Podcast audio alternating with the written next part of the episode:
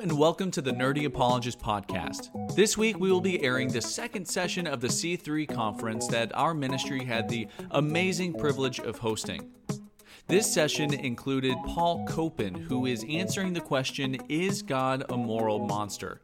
Now this is a question that I believe Christians and non-Christians struggle with, especially as they're reading through difficult passages in the Old Testament. So I hope that you enjoy the interview and enjoy the question and answer segment and are able to take something away that may help your faith. Thank you for listening.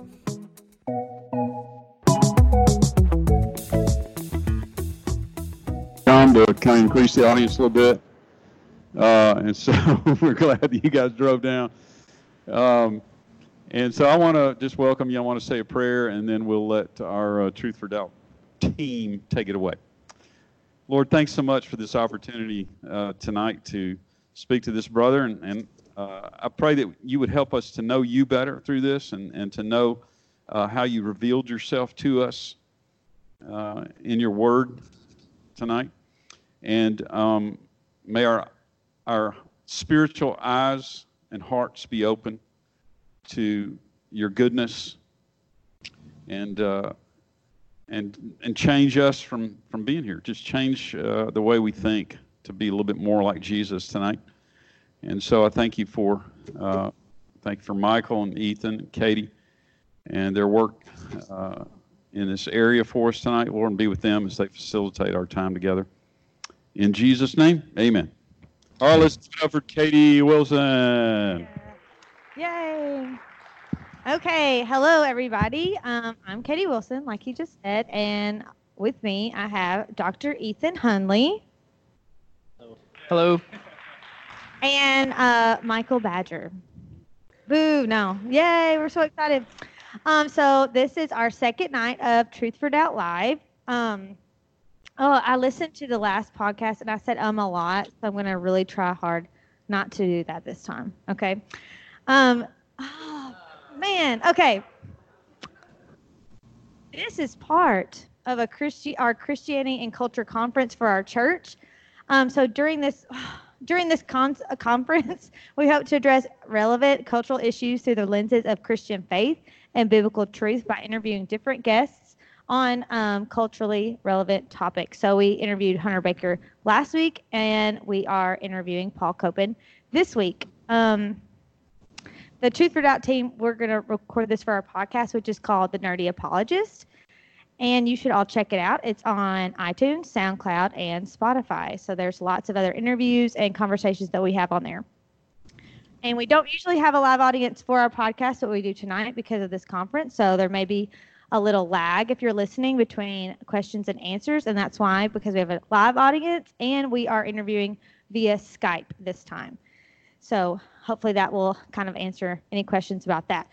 So a little background on our Truth for Doubt ministry. Our goal is to offer resources to help Christians create pathways of conversations to unbelievers in order to share the gospel. And a big way we do this is through our podcast by discussing various topics and how we can use apologetics to defend our faith to unbelievers. We also have interviews with special guests to guide us, like tonight. Our special guest is Paul Copan, and he is a Christian theologian, analytic, analytic philosopher, apologist, and author. He holds a P H D in philosophy and is currently a professor at the Palm Beach Atlantic University. He's a Pledger Family Chair of Philosophy and Ethics, and he has written several books. I'm just going to include a few. Um, he's written True for You, But Not for Me. That's Just Your Interpretation. How Do You Know You're Not Wrong? When God Goes to Starbucks, A Guide to Everyday Apologetics, and Is God a Moral Monster, which is going to kind of lead our discussion for tonight. But like I said, he's written a lot more, so you might want to check him out. And at the end of the podcast, I'll tell you how you can look up some of those things. So Michael and Ethan are going to take it away for us. Well, well thank you again, guys, uh, for coming out. Um, we're really excited to do this. And Paul, uh, thank you so much for Uh, being willing to come and talk with us about this, man, this really difficult topic. Um, so when we were emailing back and forth, you said that you were going to be Skyping in, and I knew that from the beginning, but where you're Skyping in from is probably one of the most interesting places that I could imagine anybody to be Skyping in from. So can you tell us a little bit about who you are, and then also what you're doing, where you are right now? Sure. Uh, good to be with you all, by the way. Thanks so much for inviting me. Uh, I am uh, normally in Florida when I'm teaching my university classes, but uh, I'm doing an intensive course this week uh, at um, a the A B Simpson Missionary Training Center in Salento, Colombia, South America. Uh, so uh, I'm here uh, for you know through Friday and teaching an intensive course on Uh, Christian apologetics, and so the people here are preparing for doing missionary work, so I'm giving them some uh, tools to help them to better articulate the Christian faith, to anticipate objections, to uh, deal with skepticism, and even how to respond to issues like dealing with doubt and so forth. So those are uh, it's a little bit about uh, me, what I'm what I'm doing here, uh, and uh, again, uh, very glad to be with you all. Awesome. Well, we're just going to jump right into the thick of it, really. So uh, prepare yourself, sir, which I think you already are. But uh, so there are many, such as, you know, Richard Dawkins, uh, the late Christopher Hitchens, and so on, who they accuse Christians of kind of uh, ignoring what they would call the like the brutality of the Old Testament. Uh, and they will set the they will cite the treatment of like the Canaanites, the Moabites, the Ammonites, and passages such as Deuteronomy twenty sixteen through uh, eighteen and twenty-three three. Uh, and Dawkins even, you know, he said that um, that they the Israelites would massacre them with a xenophobic relish. Um, and so the question is really is is God in the Old Testament this this bloodthirsty deity who commands this ethnic cleansing of other people? The quick answer is no, and right. the and it's we ought to uh, consider too that this is the God whom Jesus is claiming to identify with, and indeed to share in the identity of this God. And Uh, so we also ought to remember that it's not as though there is some sort of a vast dichotomy between the the God of the Old Testament and the God of the New, as some people like Richard Dawkins uh, may suggest, and even uh, various theologians uh, in our own day uh, have have said.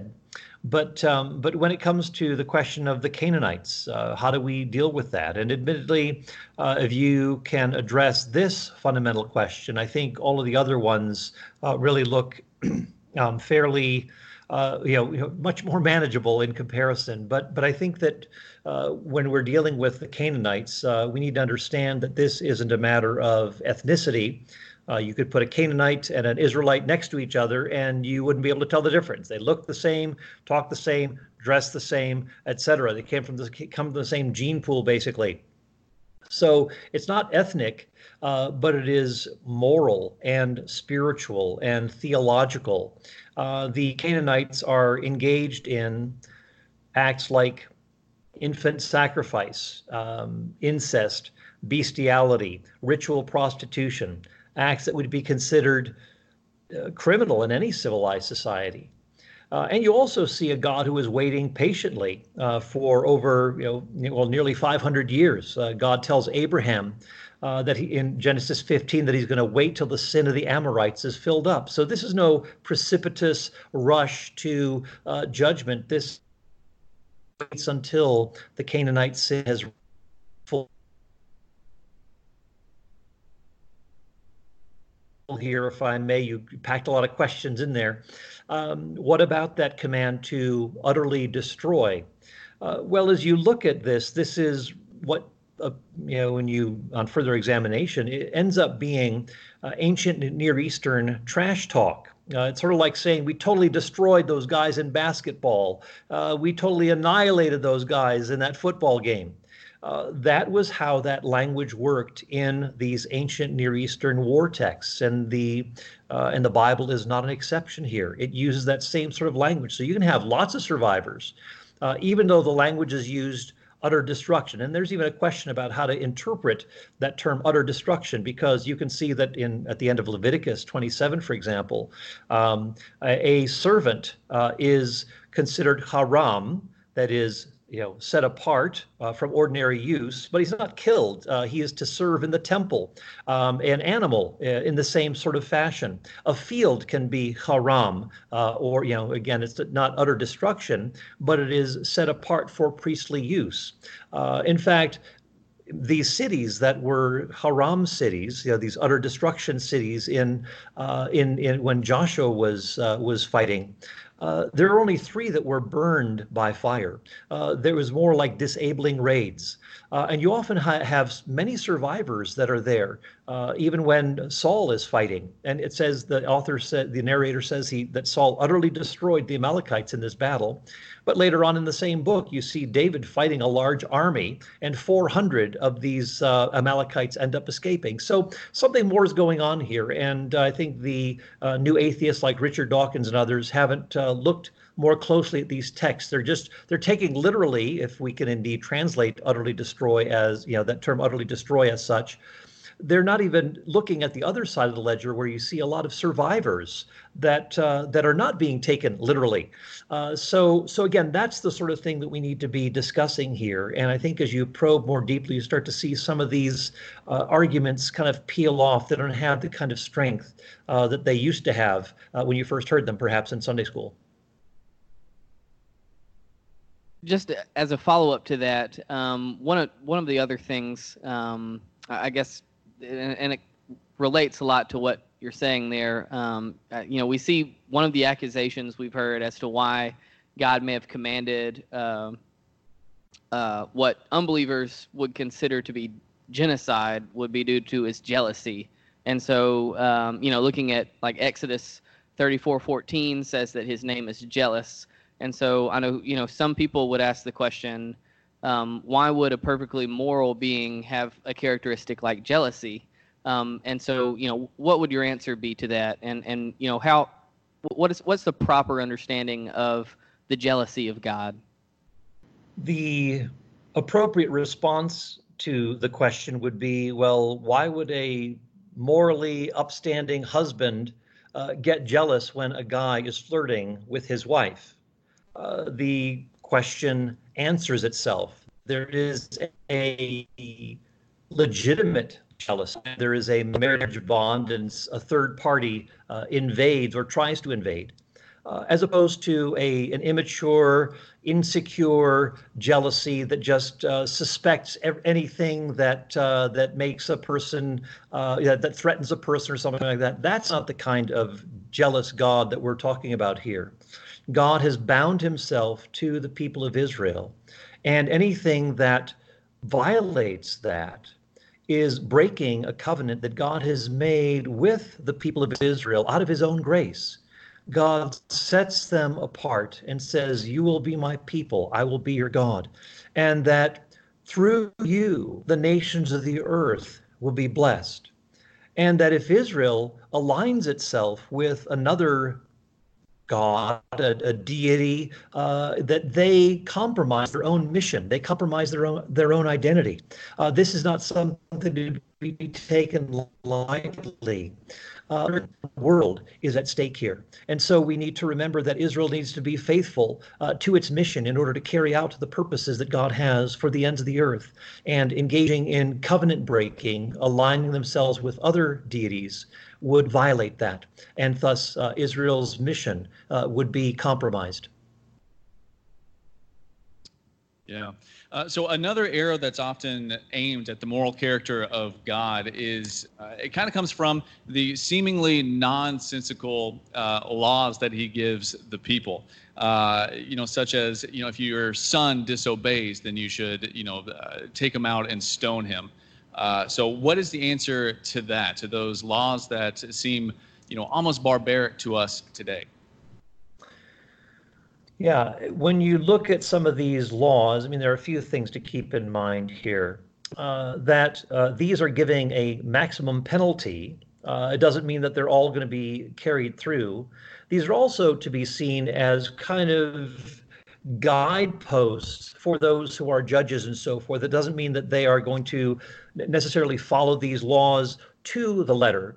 Uh, but they are illustrating the seriousness of this kind of a violation. So when a son refuses to take responsibility for himself in a setting where the son in particular, who has who has responsibilities, doesn't rise up and becomes a glutton and a drunkard and so forth, and thus squanders his resources and fails to live up to his responsibility.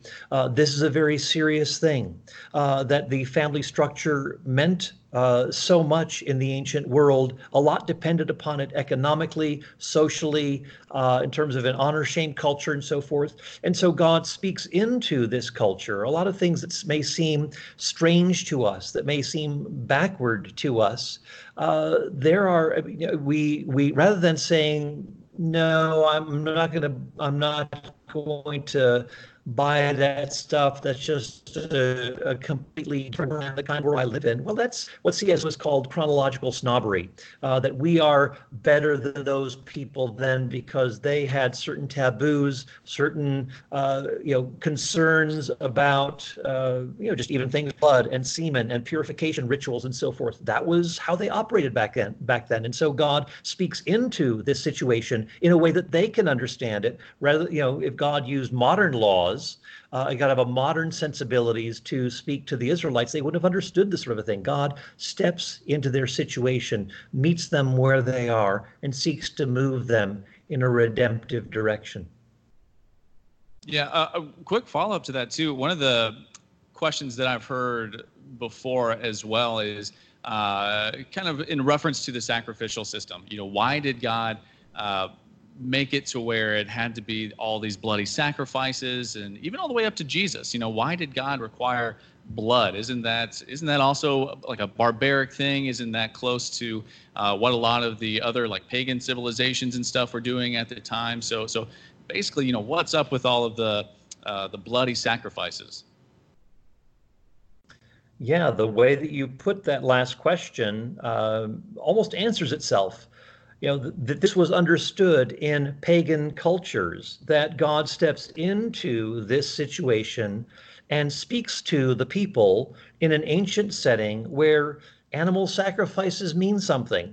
Uh, it's not some sort of a meaningless ritual that is maybe relevant to us as moderns, but these ancient Near Eastern people could not have understood it. No, God steps into their situation, utilizes uh, you know, sacrifice and offering and so forth in a way that was understood back then. And so God, in doing so, is then preparing the way for the coming of the Messiah, who is the final and ultimate sacrifice, who whose shed blood, which you know really is metaphorical for death. Uh, the shedding of blood means death. Through his death, um, he brings to an end that system. But that system actually points forward to it. It anticipates what the uh, what the sacrificial lamb, the the Passover lamb, Jesus the Messiah, Uh, would come to accomplish. Uh, and so so again, it it, it all ties together. Uh, and th- this is a way of ancient people stepping into their situation, also reminding them that this system isn't going to go on, but there's going to be a new covenant that comes that will bring an end to all of these things. And that will mean the forgiveness not just of people in Israel, uh, but also bringing forgiveness to uh, to people outside of the Jewish community, uh, that uh, Jews and Gentiles alike can participate in the benefits that come through Jesus' own sacrifice. He keep in mind that Jesus was not some sort of a uh, helpless sacrificial victim. Jesus said, "I lay down my life of my own accord. No one takes it from me, but I lay it down and I take it up again." Again, John chapter ten, helpless victim. Uh, it is an act of the triune God, Father, Son, and Spirit, planned from eternity, where you have this agreed upon plan and two parties involved. It's not the Father, the Son, and Jesus, but it is the triune God and humanity uh, involved here, and that this and that this triune God is is making way for reconciliation with humanity by God substituting himself for us.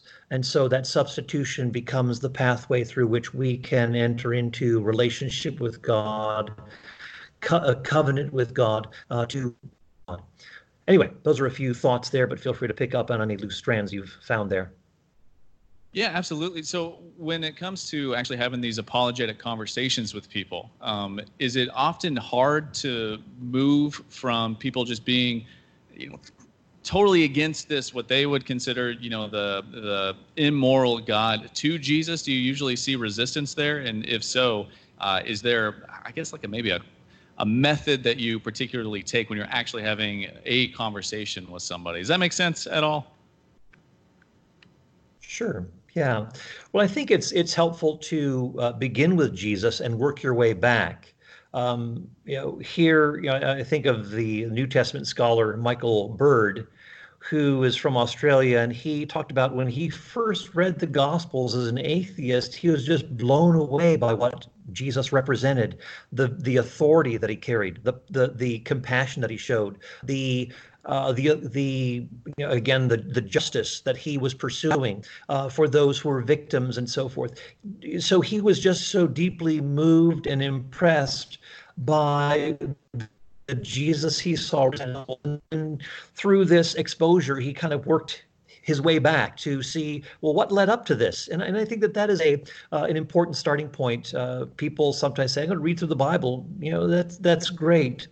Uh, and I do that uh, year after year myself, but sometimes people can kind of, kind of get bogged down in, in some of those laws of Leviticus that they don't understand, that Jesus actually helps us to make sense of. So, so again, it's a it's a reading the Gospels, then going back, and then and, and kind of uh, you have a feedback.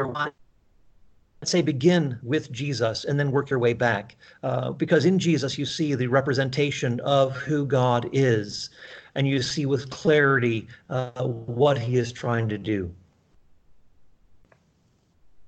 Thanks. That's that's really good. Um, something else that uh, we are sort of seeing, um, you know, many of the new atheists, uh, such as Dawkins or Harris, say is that the Bible endorses slavery, um, looking at the Old Testament, um, and then even looking at the New Testament, uh, many would also say that Paul, at the very least, doesn't go against slavery. Um, what would what would your answer to someone's question of the Bible endorsing slavery in, I guess, the Old Testament versus the New Testament be? Yeah. Well, the term slavery is a loaded term, and usually when When it's used, people have in mind the antebellum South. They think of the Civil War. They think of uh, many terrible things that happened to uh, black slaves on plantations and so forth. Uh, that's not at all what is being talked about in the you know in the book in the Law of Moses. Uh, for one thing, Israelites are indentured servants. That is, they work for a certain contract. Um, and when they're done fulfilling that contract, then they're free to go. They've paid off their debt. If you mistreat your servant, if you gouge out an eye or knock out a tooth, the servant gets to go free without any sort of a debt. Uh, it's not racially based. Now, the Israelites could have servants from other nations. Uh, sometimes this would come through war, and this is a much more humane thing to have people working as your servants rather than simply, you know, um, you know, you know, killing uh, them all.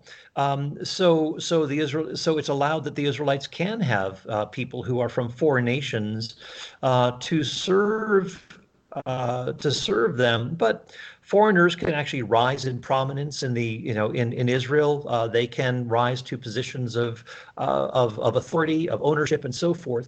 Uh, so, so again, even there, you don't have any sort of a anything that comes close to what you see in the antebellum South.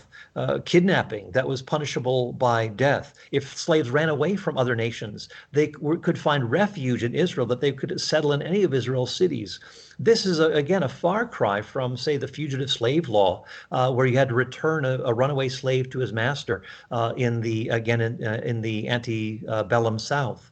Uh, what about the, and, and I would say that if the Law of Moses were actually followed by people who claim to be Bible believers uh, in the antebellum South, uh, there wouldn't have been any of those problems associated with slavery here in the United States.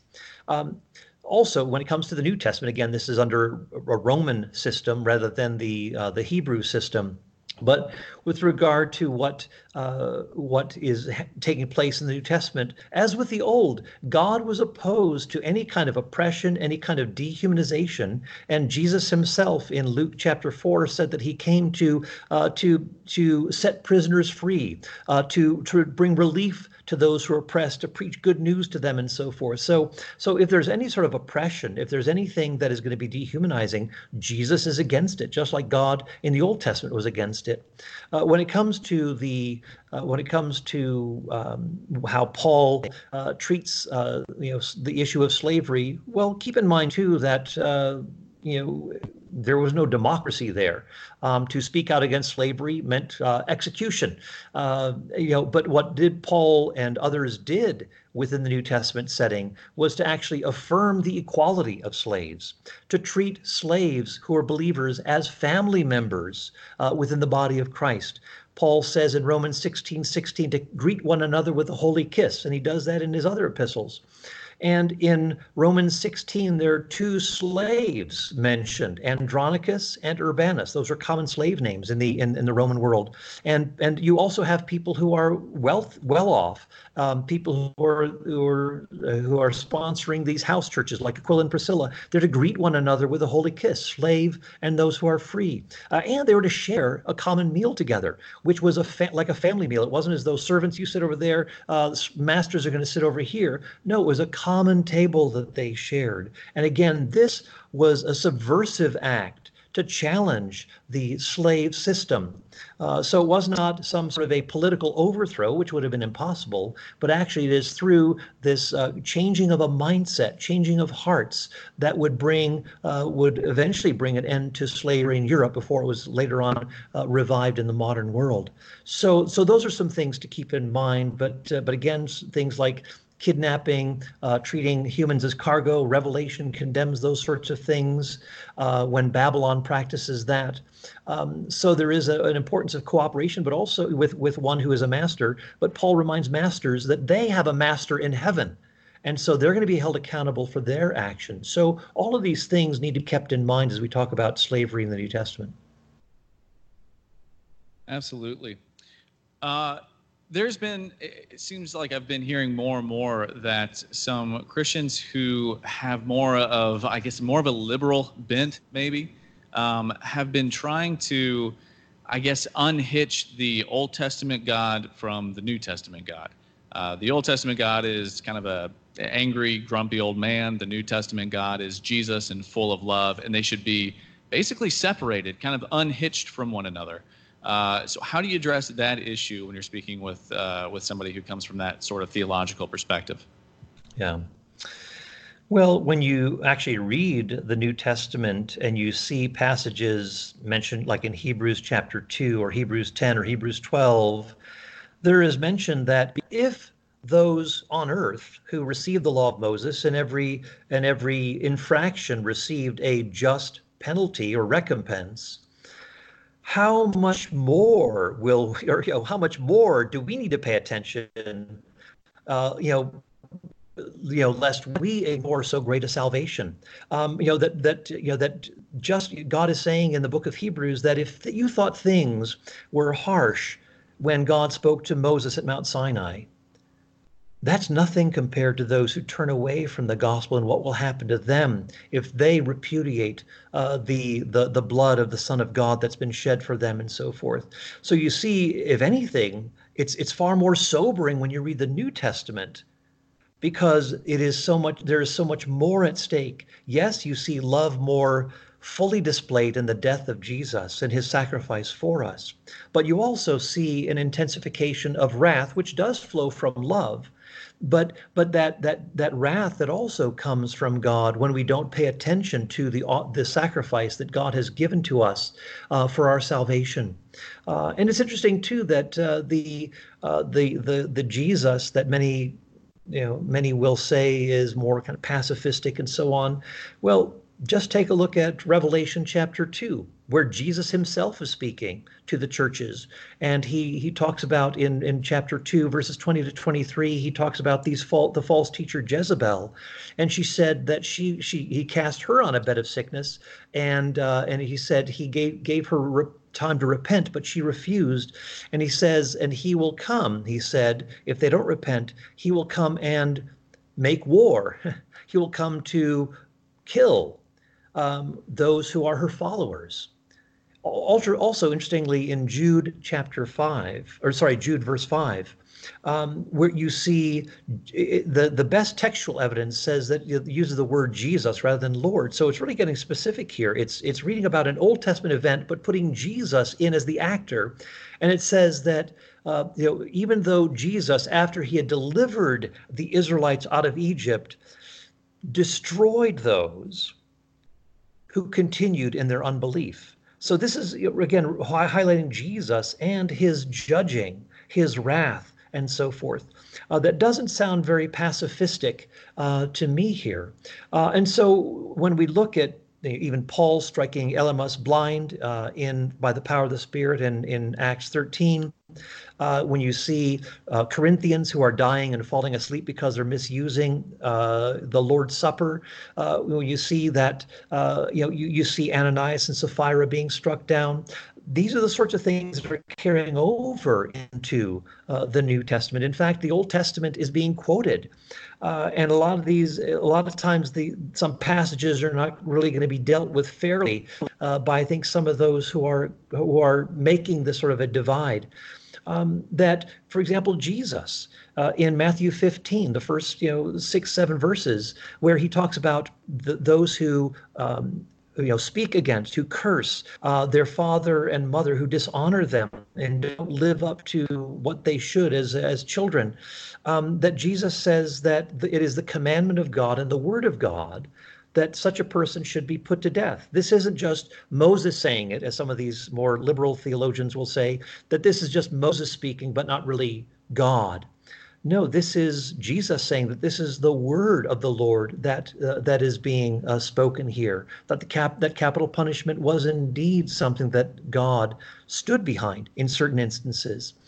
And um, and so you you see more and more of those sorts of things, and you you know, and even Peter at Pentecost, or sorry, in in um, in you know he, when he's talking in uh, in Acts three, he talks about this prophet who's to come, that those who don't listen to him will be destroyed. So here Peter is referring back to the Old Testament and saying, look, this is what was promised if you disregard the coming of the Messiah. I could go on and on, give further illustrations, but I think Uh, what we need to do is recover a greater continuity between the Old and New Testaments rather than many are. Yeah, absolutely. So what would you say to people who would maybe not necessarily deny that, but they would say, well, God's treatment of uh, human beings, uh, you know, uh, sending them to hell or, or allowing them to go to hell, or God's treatment of people in the Old Testament is just unfair. You know, God is being unfair. Uh, that punishment is is just too harsh. How would you answer that accusation? Now, I want to make sure I've heard your question. Um, I only heard hell. Everything else was garbled. So if you could uh, just restate the question, I'd appreciate yeah, it. Yeah, that's not good. Uh, so how would you... Uh, answer the accusation that Jesus's treatment of people, you know, uh, judging them and uh, allowing them to go to hell or sending them to hell, uh, or God's treatment of people in the Old Testament uh, is just, it's harsh and it's unfair. How would you answer that?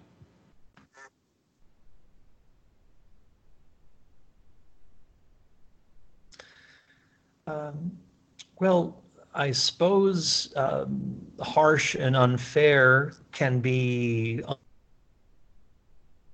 um, you know, we, uh, it's interesting that so many people who consider Jesus to be a moral model. You know, if you want to bring up somebody who has spiritual and moral authority, it, Jesus rises to the top. Time and time again, he's the one that everybody wants to get a piece of, everybody wants to identify with. But yet here, Jesus himself speaks about this kind of a uh, separation from God in very severe terms. Now, I would say that, so so again, Jesus, who is this most you know, moral person we've encountered on the face of the earth, the one who speaks with greatest moral and spiritual authority, here he is saying these sorts of things. Well, maybe we should pause and uh, and consider maybe our own impressions need to be corrected here. Uh, um, if we have, if we are di- you know, wildly diverging from that. Uh, so, so you, there is, I, I think it's helpful to keep in mind that God in, you know, as we talk about hell, is one who honors the free choice of human beings. No one is sent to hell. Uh, people put themselves there. They cut themselves off from the blessing and the presence uh, and, uh, and and the love of God. Uh, they, as C S Lewis said, in the end, there are two kinds of people, those who say to God, thy will be done, and those to whom God says, thy will be done. And as we see that, uh, you know, that no one, you know, really what, what keeps heaven, or the new heavens and the new earth, from being completely filled and hell from being empty? Well, it is the free choice of human beings that ultimately accounts for that, the resistance, the free choice that resists the initiating grace of God that commands all people everywhere to repent. So when we look at this as being harsh, well, God isn't going to condemn anybody who wants to be with him. Uh, God is going to, you know, God opens up that opportunity. It's people who cut themselves off from that. And when we when we think about the nature, you know, what is hell? I mean, some positions that are put forward for that.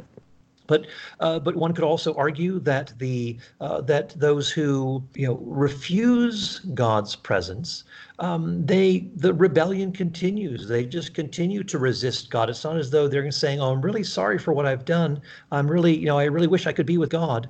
Uh, no, the rebellion continues. The self-centeredness continues, um, and it and it doesn't mean that this is a literal place of, you know, fire. Because if you take it literally, well, flame and darkness would cancel each other out. I think it just talks about the, uh, and, and John Calvin and Martin Luther held that metaphorical view, by the way, uh, but it's simply talking about the uh, the hopelessness of a life that is separated from God. And so we can be like that, you know, you know, we can ask about that prodigal son's older brother in Luke fifteen. Are we going to go into the party and celebrate with the one, the lost person who has come home? Or are we going to stay outside and enter the party? But God isn't going to hold up the party, the celebration, just because there are people who don't want to come in. So those are a few things that I could say, but I don't know if you want to, again, pick up on any uh, any things that you'd want to press a little bit uh, further. Sure, Jim. So just to to follow that up, and, and you mentioned this uh, a, a little while, uh, I think, in the question before that, but um, sort of uh, wh- what... in general, what advice would you have for, say, a, a newer believer who may be reading uh, through the Bible and really wrestling through some of these questions uh, about sort of God in the Old Testament and uh, in some of these, uh, really just some of these moral um, uh, topics that we've, we're asking about? You know, what's some general advice um, that you would have for someone? Uh, and I know that you mentioned sort of starting at Jesus and then working your way back. Um, but what else would you say? Mm-hmm. Yeah.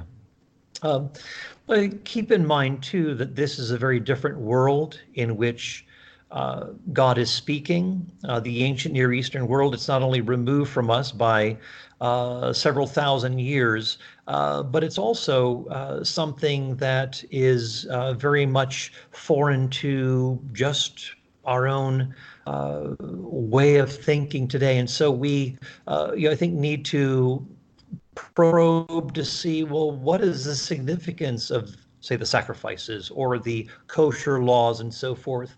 Um, and also keeping in mind, too, that uh, that God got the attention of people in in, in certain ways, uh, that God would often do things in a very um, uh, you know, severe way to get his people's attention, uh, that God is often acting uh, in this way uh, because his people aren't listening. Um, and, and also we need to understand that God is one who is uh, angry at injustice, that uh, that God's anger does not come because or, or in spite of love, that God brings judgment with dehumanization uh, when there is oppression, uh, when there is uh, treachery and betrayal and so forth.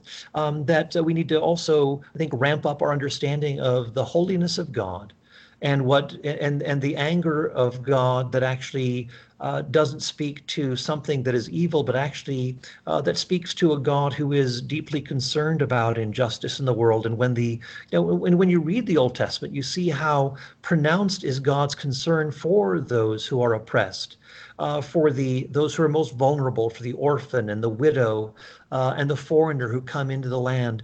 That these are the ones whom God is looking out for, because he reminds the people that you too were once slaves in the land of Egypt. So again, keep I think keep in mind that God that when we look at the Old Testament, we are looking at not an ideal situation.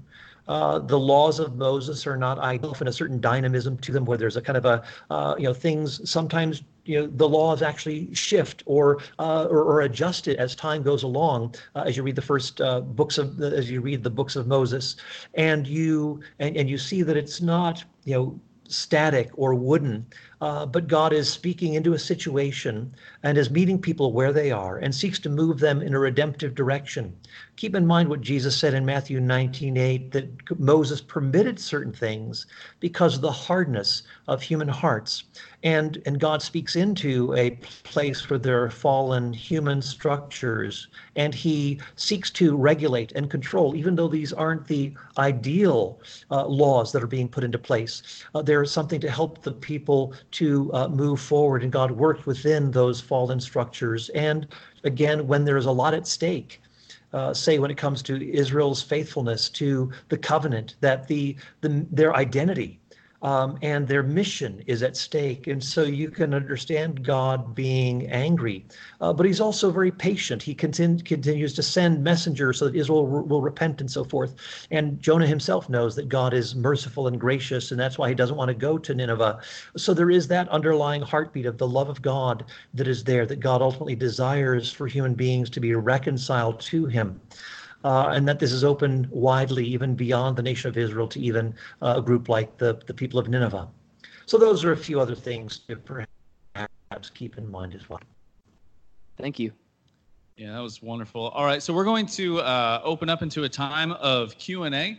Uh, so if you have any questions at all, don't be shy. There's a microphone uh, right there. Uh, so line up and uh, feel free to ask your questions. And while people are Uh, or person is going over there to ask the question, Uh, we're going to start off with one that we got submitted. So um, it is, did the Old Testament endorse polygamy?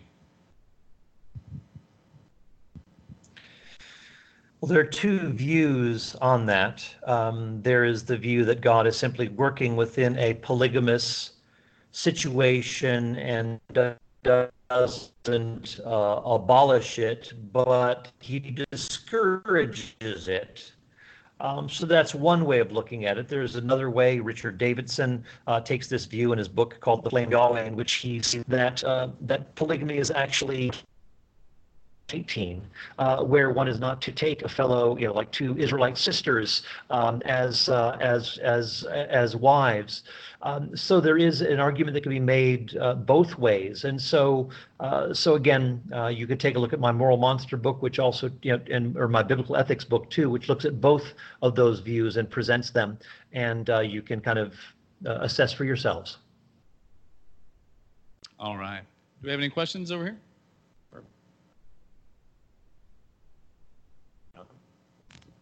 We're good? Okay.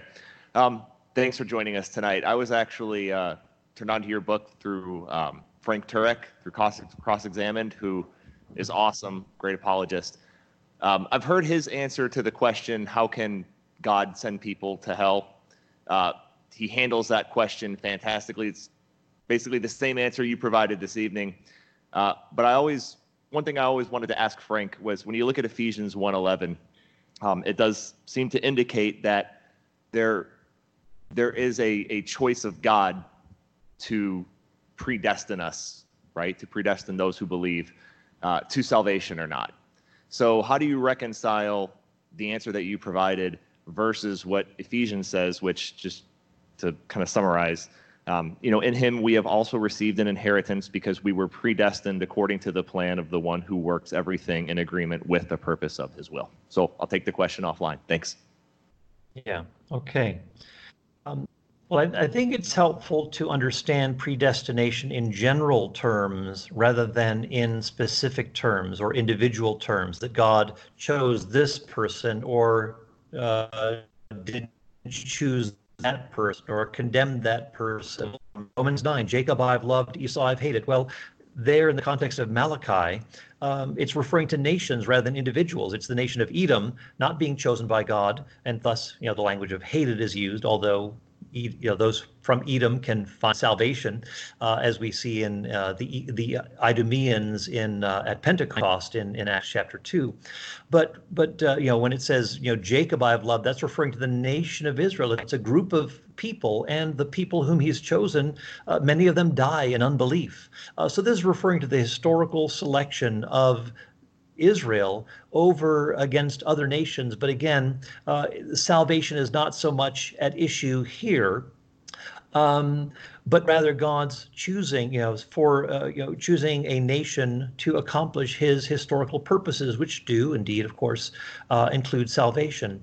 Uh, I think it's helpful to, when you look at that passage that talks about these vessels in Romans chapter nine, vessels that are destined for destruction, uh, these uh, vessels of wrath.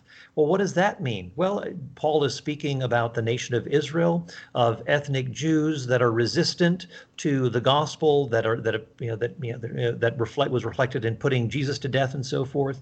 But yet Paul, through his ministry, sees Jews coming to faith, you know, here and there, um, and so uh, so those no longer are vessels of wrath destined for destruction, because Paul uses that same language in Second Timothy chapter two, where Paul talks about those vessels, you know, for ignoble purposes, you know, of, made of pottery or wood or whatever, and then the, the more noble uses of vessels in a household of gold and silver and so forth. But Paul says, if you're one of those ignoble vessels, one of those chamber pots or whatever in the household, Paul says, if a person cleanses himself from these things, he will become a vessel of honor, fit for the master's use. So here we have Paul saying, yes, if if you continue to resist God like the Israelites are doing, um, you know, and they don't submit to him, well, this is going to be the outcome. You'll be a vessel of wrath, destined for destruction. But if you turn and cleanse yourself from these things, you don't you, you don't have to remain that way. You can become a vessel of honor, fit for the master's use. So I think it's helpful to think in general terms here, that yes, this is the general outcome for those who resist Jesus, who resist the gospel, who resist God's influence in their lives, vessels of wrath fit for destruction. But then there are those who, even though they're fit for destruction, they're, you know, by nature children of wrath, Paul uses that language, but they can become vessels of honor, fit for the master's use, if they turn to Jesus, they repent from their sins and so forth. So think in general terms, that this is the general outcome. What is the general outcome for those who are, you know, uh, you know, called and chosen and predestined? Well, glorification. That's the ultimate goal. That that's what they're destined for. But again, uh, that is because they have responded to the initiating grace of God in Jesus Christ. They have not said no to him, but have said yes. And that, that is the trajectory that their lives will follow as they continue faithfully in discipleship uh, after Jesus Christ. All right. Do we have another question?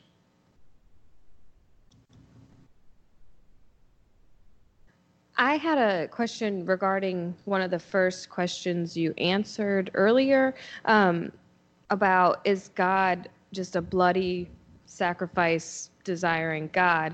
And um, please correct me if I misunderstood your answer, but I, I thought you were saying that this was common among some of the pagan religions, and, and it was uh, understood by a lot of people in the Old Testament that sacrifices would be required. But did uh, what's your understanding of Genesis three, when Adam and Eve sinned in the garden, and then God um, clothed them with I guess, animal skin. I've I've heard that explained as that is like the first sacrifice pointing to to uh, Jesus' sacrifice, or one sacrifice that could foreshadow it, like that Jesus clothes us as well. So correct me if I misunderstood you, please, and if I have Genesis really confused. But would that be God introducing sacrifices in this kind of bloody system? Yeah, good question. Uh, you are correct in understanding um, that God utilizes a sacrificial practice from the ancient world that would readily have been understood. And and, and again, it's kind of like many people also identify with uh, rituals of purification and so forth. You know, when you've got a dirty conscience, you know, kind of like think of Lady Macbeth uh, in Shakespeare's play, where she's trying to wash her hands, cleanse her hands to get that darn spot out. And uh, and so she is, uh, you know, trying to re- purify herself, to remove the guilt from herself. Well, you have those sorts of purification rites that are also well known in the ancient world and are even practiced today. So yes, that's cor- a correct understanding. Now, when it comes to God, um, you know, giving an animal, you know, animal skins for Adam and Eve to, to clothe them, I suppose you could say that it is a picture of what is to come. I wouldn't say that it's necessarily initiating the sacrificial system, uh, but I, I do think it is a picture of uh, uh, of you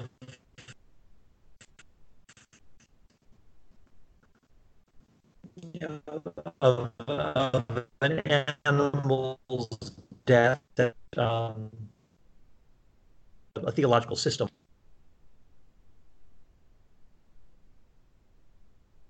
Can you repeat that last answer really quickly? Sorry, you kind of froze a little bit. Uh, but the last thing did you, did you hear the first part of yeah, my answer, or just the second part? Just the second part about the uh, inter- the last sentence, basically. Yeah. Okay. Yeah. Uh, I, I would say that the um, the clothing, uh, the animal Uh, skin that God puts on Adam and Eve, while this, you know, I would say this isn't initiating some sort of a sacrificial system. I wouldn't want to read too much in. I know some people read more into it than I do. Um, I'm a bit more reserved about um, loading it with more freight than I think it can bear. Uh, but I would say that uh, at least we do have a picture of God's acting, that there is a death Uh, that brings benefit to uh, human beings, and in this case, um, uh, removing shame, covering uh, them with uh, with this clothing. Uh, so, so there is a perhaps a partial picture, or something of a glimmer uh, that we see foreshadowed. But again, I wouldn't say that something is being instituted here necessarily. All right. Did you have another question? Sorry.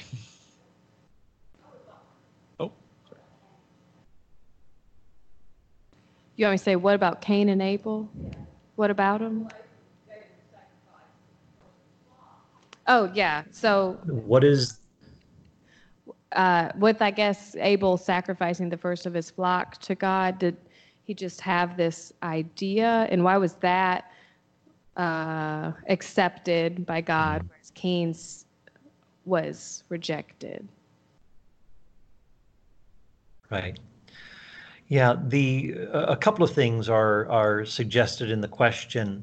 Um, one, did Cain or uh, you know did say Abel pick up on this sacrificial system, maybe through the the skin um, solution that God um, used to provide clothing for Adam and Eve?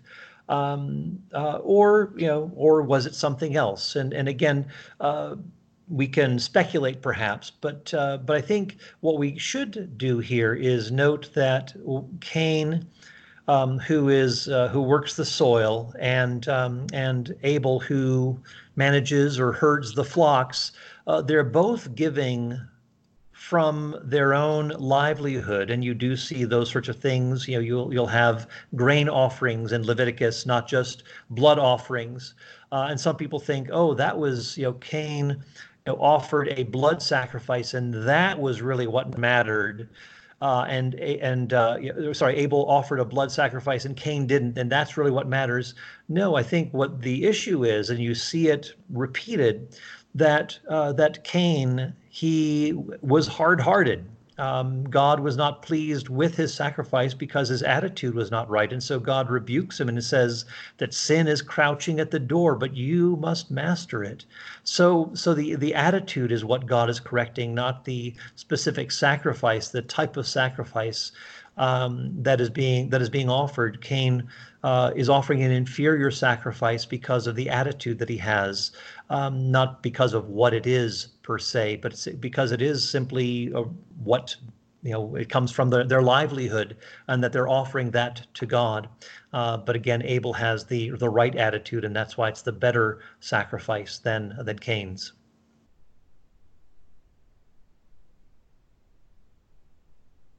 Okay, in Judges chapter eleven, twenty-nine through forty, we get the account of Japheth and his rash oath that he makes that ends up Uh, causing the death of his daughter. Uh, my question is, is why did God not intervene in that rash oath that he had made, which caused the life of a, his innocent daughter to die? Well, we don't know why there wasn't uh, any sort of an intervention. Um, we do see, for example, Saul making a similar rash vow.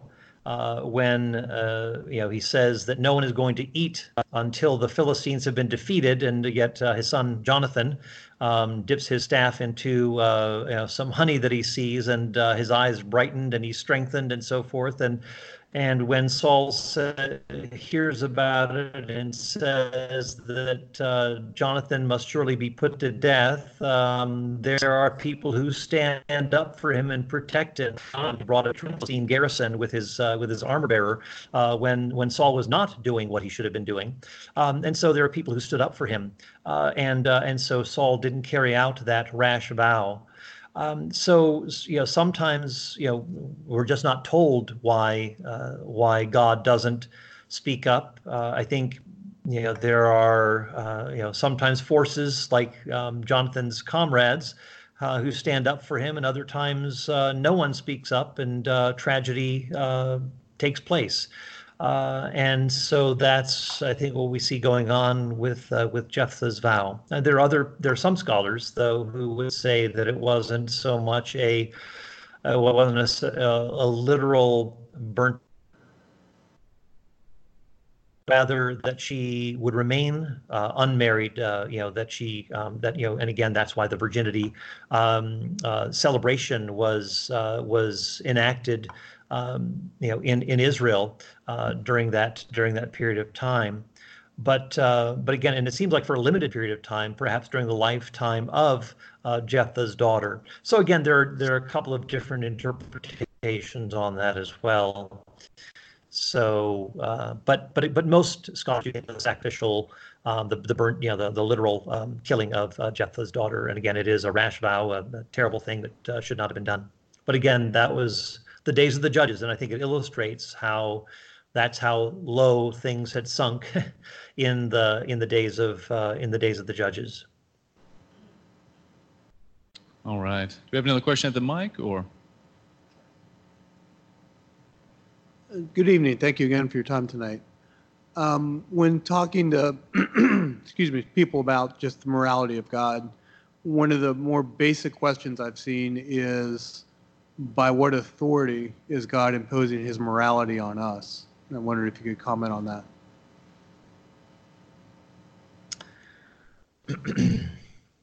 Well, authority's got to stop somewhere. And God has made human beings in his image. Uh, it's sort of, sort of like asking, well, where does the moon get the authority to shine like it does? Or where does it get the power to shine like it does? Well, the sun is what is making that happen. Uh, so as um, as grand as the moon's light is, it comes from somewhere else.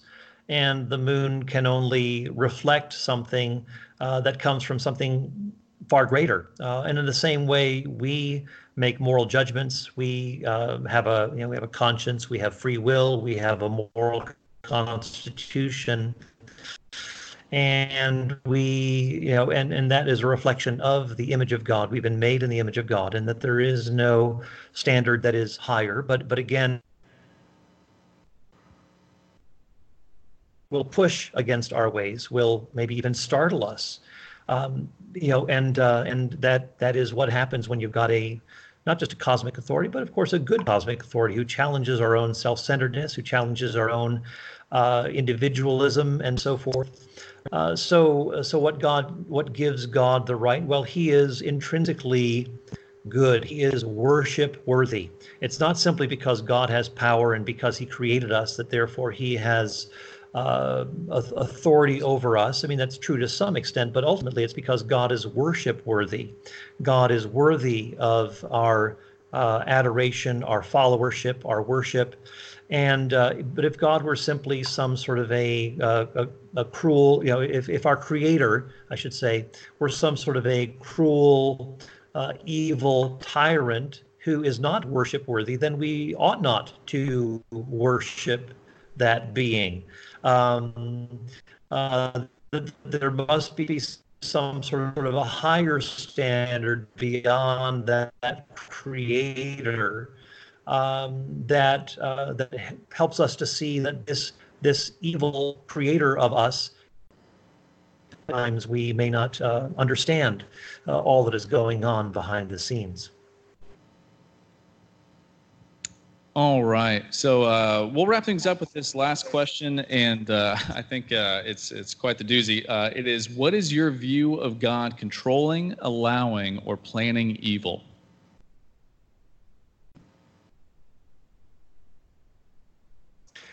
I, I'm I just heard evil. That was the last thing, and there are a few words in between in the sentence. Could you just repeat that question, please? Yeah, absolutely. Uh, it is, what is your view of God controlling, allowing, or planning evil? Well, God is not the author of evil. Uh, we see that God created everything and it was good. Um, what brought evil into the world was the abuse of human or creaturely free choice. We saw it, uh, of course, with the fall of Uh, a heavenly creature um, we call, and you know, basically God creates a good world, but human beings or Satan himself, they set their focus on non-ultimate things, like Satan setting his focus on himself, uh, Adam and Eve setting their focus on the tree of the knowledge of good and evil. I mean, not evil in itself, but uh, but again, they're they they're uh, they're consumed by it. Attention is focused on that. That that becomes the uh, the thing around which they orient their lives. So so God creates a very good world, but it's because creatures set their Uh, affections, their attention, their focus on non-ultimate things, that this then becomes a corrupted choice. Um, so God is not the author of evil. It is creatures that are the or responsible for the origination of evil. Uh, but God is capable uh, of bringing about uh, good from evil acts. For example, even in the crucifixion, uh, where something that was, you know, where where human beings freely Uh, put Jesus to that to death. I mean, you know, you read in the early sermons of uh, in Acts, you know, you crucified him, but God raised him from the dead. So God is able to use these actions uh, to bring about a uh, glorious and redemptive outcome. All right, Paul, thank you so much. We uh, we really appreciate you taking the time to uh, to talk with us and, and answer all these questions. And uh, God bless what you're doing in South America and your ministry in general. Thank you so much. Thanks. It's great to be with you guys. Um, and I second that. Thank you, Paul, for talking with us and for being patient. Um, we had some Skype trouble, so thank you very much. And if you want to Um, check out his books. He has lots of resources um, out there for you. He has written several, co-authored several, and co-edited several. So you can also visit his website, which is called paul copan dot com. And so he would probably have a list of things on there as well. If you want to learn more about Truth for Doubt, you can email us at truthfordoubt at gmail dot com or visit our website, truthfordoubt dot com. And if you would like to um, support this ministry and um, other apo- apologetic resources, you can go to truthfordoubt.com slash give. So thank you very much, Paul, and we will be back next week. So thank you.